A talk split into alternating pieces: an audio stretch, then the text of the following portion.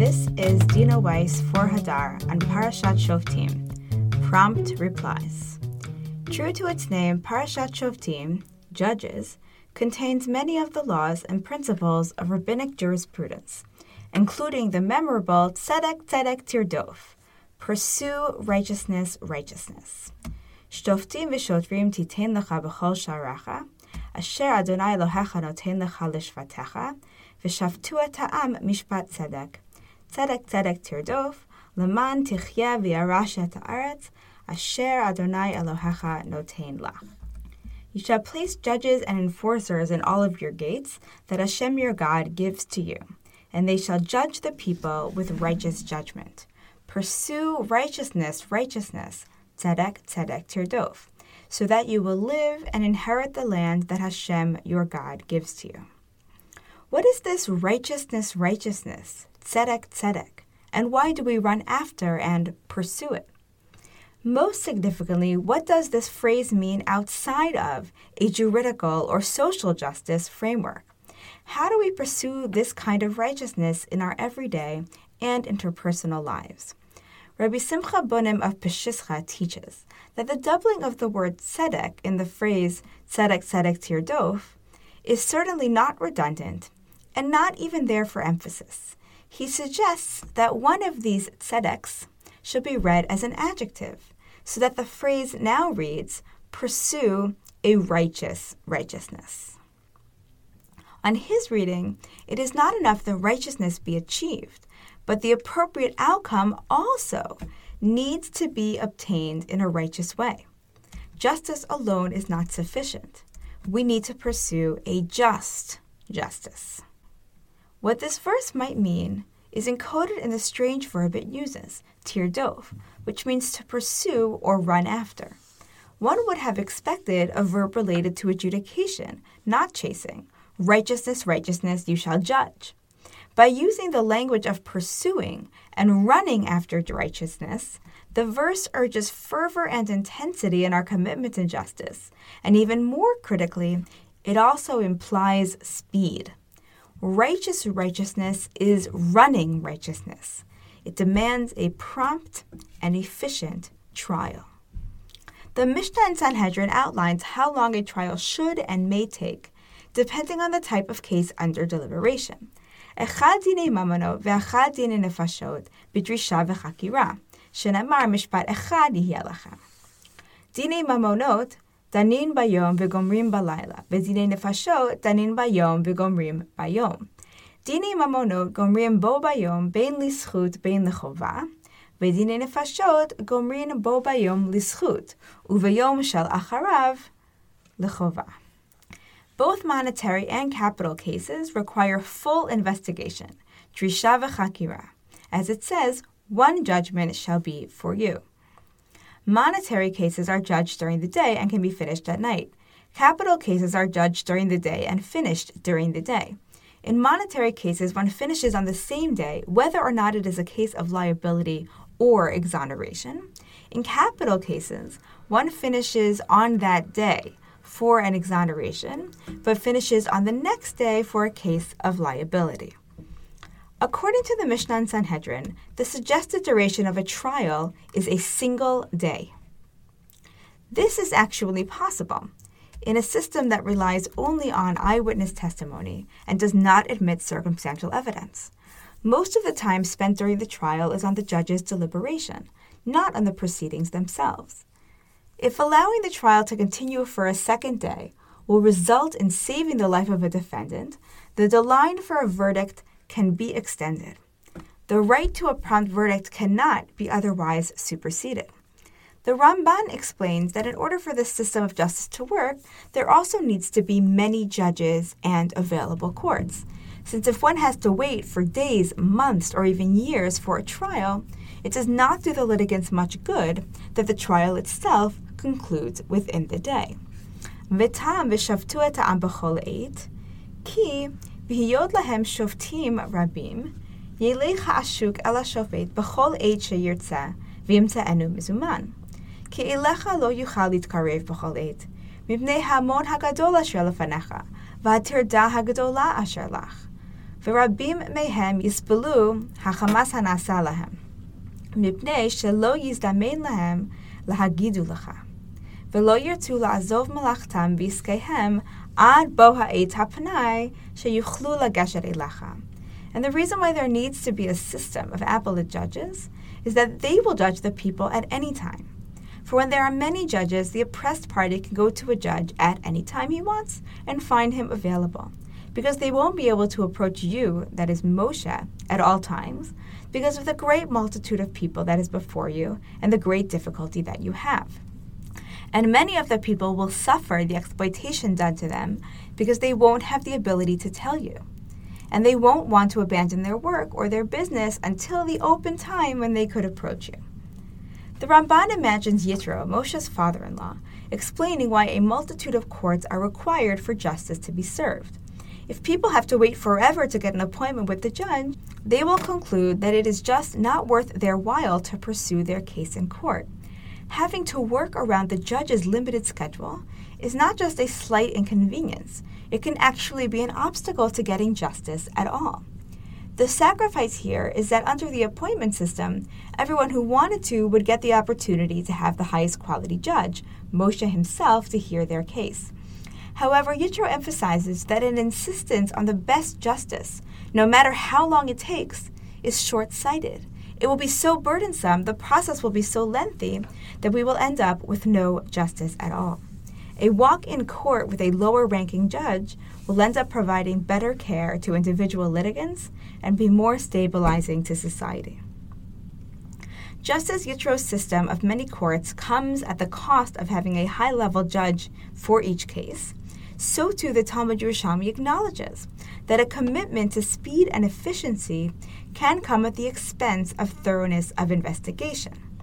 Nevertheless, the Talmud there insists upon prioritizing producing a quick verdict. Zira bar Chanina b'shem Rabbi Chanina ve'Rabbi Yehuda. Chad amar v'darashta v'chakarta v'sha'alta hetev v'chad amar tzedek tzedek tirdof. Haketzad, im at ro'eh hadin sheyotze la'amito, chakruhu, v'im lav tzedkehu. Zira son of Chanina said in the names of Rabbi Chanina and Rabbi Yehuda. One verse says you should seek and investigate and ask well. And another verse says pursue righteousness, righteousness. How is it possible to uphold both verses? If you see that the valid judgment will be achieved thereby, investigate the witness, and if not, vindicate him immediately. Zeira Bar Chanina points out a tension between the demands of these two verses. On the one hand, justice needs to be pursued, that is, expediently. But on the other hand, court proceedings need to be handled in a way that is thorough. He resolves this tension by saying that we are often mistaken in insisting on an identical procedure in every case. Some cases are clearer than others, and in those cases we can safely dispose with some of the bureaucracy. Without going through all of the paces of due process, we can achieve an even better result by vindicating quickly. In fact, when the judges choose to deliberate more than necessary, it is considered to be a type of oppressive judgment, according to the Bartenura's interpretation of the Mishnah in Avot. Charav ba'al olam al inoi hadin, v'al ivut hadin, v'al hamorim batorah shalocha halacha. Sword comes to the world on account of oppressive judgment, inoi hadin, distorted judgment, and those who make Torah decisions contrary to the halacha. And the Bartenura explains, Inoi hadin, sheyod'im lehechan hadin noteh, ume'akavin ve'en poskinoto. Oppressive judgment is that they know which way the verse in- that they know which way the verdict inclines, but they delay and do not decide it. The Mishnah in Avot is very clear that delaying a verdict is a cruel practice that can have repercussions beyond just the wrong done itself. However, neither the Mishnah nor Bartenura's commentary supplies a reason for why the judges are not coming forth with the outcome of their deliberations. A sinister reading would be that the judges are deliberately delaying in order to cause this suffering. Or they could just be enjoying the argument and not thinking about the litigants at all. It is also possible that they might actually think that they are doing the right thing, combing over their notes, being ultra thorough, and merely not remembering that there is a human cost to their commitment to precision. There is someone waiting to hear from them who suffers more and more as each second ticks by. The danger in even innocuously delaying a trial is highlighted by the Mechilta. This midrash references the story of the ten Tanaim who were martyred and features a harrowing conversation that took place between two of them on their way to be unjustly killed. Im ano ta'aneh. Echad inoi merube, v'echad inoi muat. Kvar haya Rabbi Yishmael Rabbi Shimon yotzin lehareg. Amar lo Rabbi Shimon Rabbi Yishmael, Rabbi, libi שאיני יודע על מה אני נהרג. אמר לו רבי ישמעאל לרבי שמעון, מי עמך לא בא אדם אצלך לדין, או לשאלה ואחבתו? עד שתהא גומע כוסך, או עד שתהא נועל סנדלך, או עד שתהא עוטף טליתך? ואמרה התורה, אם ענו תענה. אחד עינוי מרובה, ואחד עינוי מועט. ובדבר הזה אמר לו, ניחמתני רבי. If you will oppress, ano ta'ana refers to both a great oppression, inoi, and a minor oppression. Rabbi Ishmael and Rabbi Shimon were on their way to be killed. Rabbi Shimon said to Rabbi Ishmael, My teacher, my heart goes out, since I do not know on what grounds I am being killed. Rabbi Ishmael said to Rabbi Shimon, Never happened in your lifetime that a person came to you for judgment or to ask a question and you delayed him until you drank from your cup or until you tied your shoe or until you put on your garment? And the Torah said, If you will oppress, both a great oppression and a minor oppression. About this he said, You have comforted me, my teacher. Rabbi Shimon is being executed by the Roman government because he is a rabbi and a leader of his generation. But he wants to know on what grounds God is permitting this to happen. What sin has he committed that has enabled this sorrow to touch him? Rabbi Shmuel's answer is that Rabbi Shimon's sin was Inoi Hadin, an expression of, if you will oppress which is followed in the Torah by the verse V'chara api v'harakti atchem b'charev, and I will be furious and I will kill you by the sword. Because Rabbi Shimon caused anguish to litigants who came to him for a ruling by not responding to their need immediately, he has a sin on his record that could account for why this suffering is able to reach him. There are two subtle points that are critical to understanding this story. First, what anguishes Rabbi Shimon is not that he is being put to death. He is psychologically tormented because he does not know how this fate could become his. He's not concerned by the injustice, rather, he is vexed by the uncertainty surrounding this verdict. According to Rabbi Shmuel's explanation, the punishment fits the crime in two ways. First, as the verse states, Inoi Hadin is a serious violation, theoretically punishable by death. But more importantly, by not having a trial or a divine communique, Rabbi Shimon is left in the dark regarding why he was in this situation. He is forced to experience the type of anguish that he himself caused. Rabbi Shimon is brought to understand that the waiting and the insecurity and the not knowing can be more devastating than the punishment itself. It is not Inoi Hadin to hand down a guilty verdict or to put someone to death. What is oppressive is the psychological torture that one causes by delaying or hiding that information. Rabbi Shimon's sentence is not commuted. He is put to death, but nevertheless he is comforted by Rabbi Shmuel's words, which provide him with grounding, clarity, and an explanation. Rabbi Shimon's is a real sin, but it is also extremely common. Who among us is not guilty of making another person wait? Thankfully, most of us rarely, if ever, hold the authority to put a human being to death. However, we regularly have the power to cause anxiety and psychological torment by withholding information. Conversely, we are often able to share information in a timely and respectful manner, though we don't always choose to. We don't think much about the timeliness with which we respond to a wedding invitation, or even an invitation for a Shabbat meal. But as hosts, we certainly know how it feels to be left in limbo when a potential guest does not respond.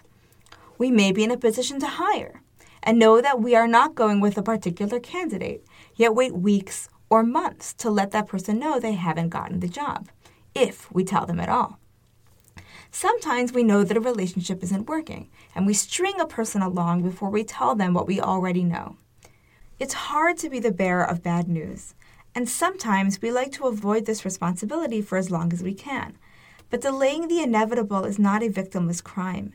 Each moment can be agonizing for the person who is waiting to hear, waiting to know, and we are actually making it harder on them by not being timely and forthright.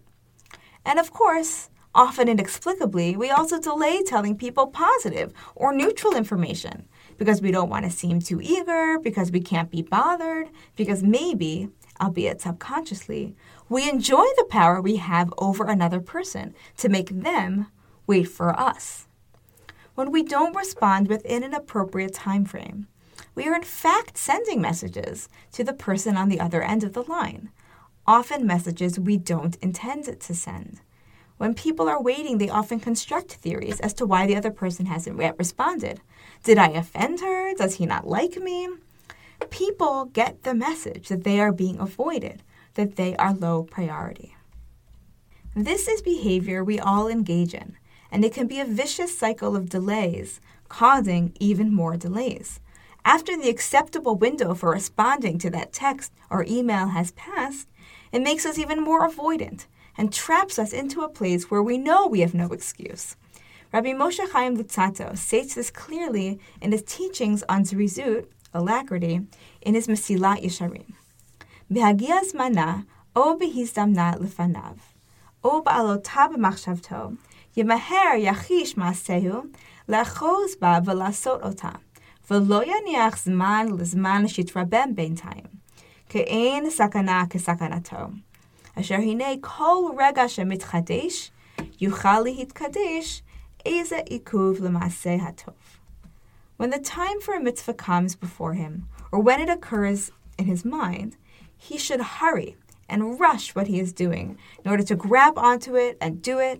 and he shouldn't let time after time increase meanwhile because there is no danger like this danger.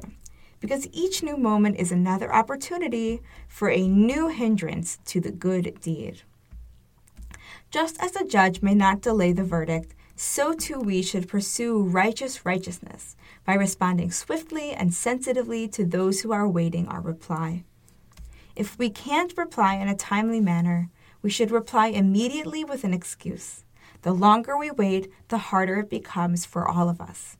We should never let people hang on in uncertainty while they wait for our word. Though we may have overflowing inboxes and many tasks, large and small, that demand our attention, we should remember to prioritize the people in our lives and avoid causing them the anguish of awaiting a reply. Wishing you a prompt Shabbat.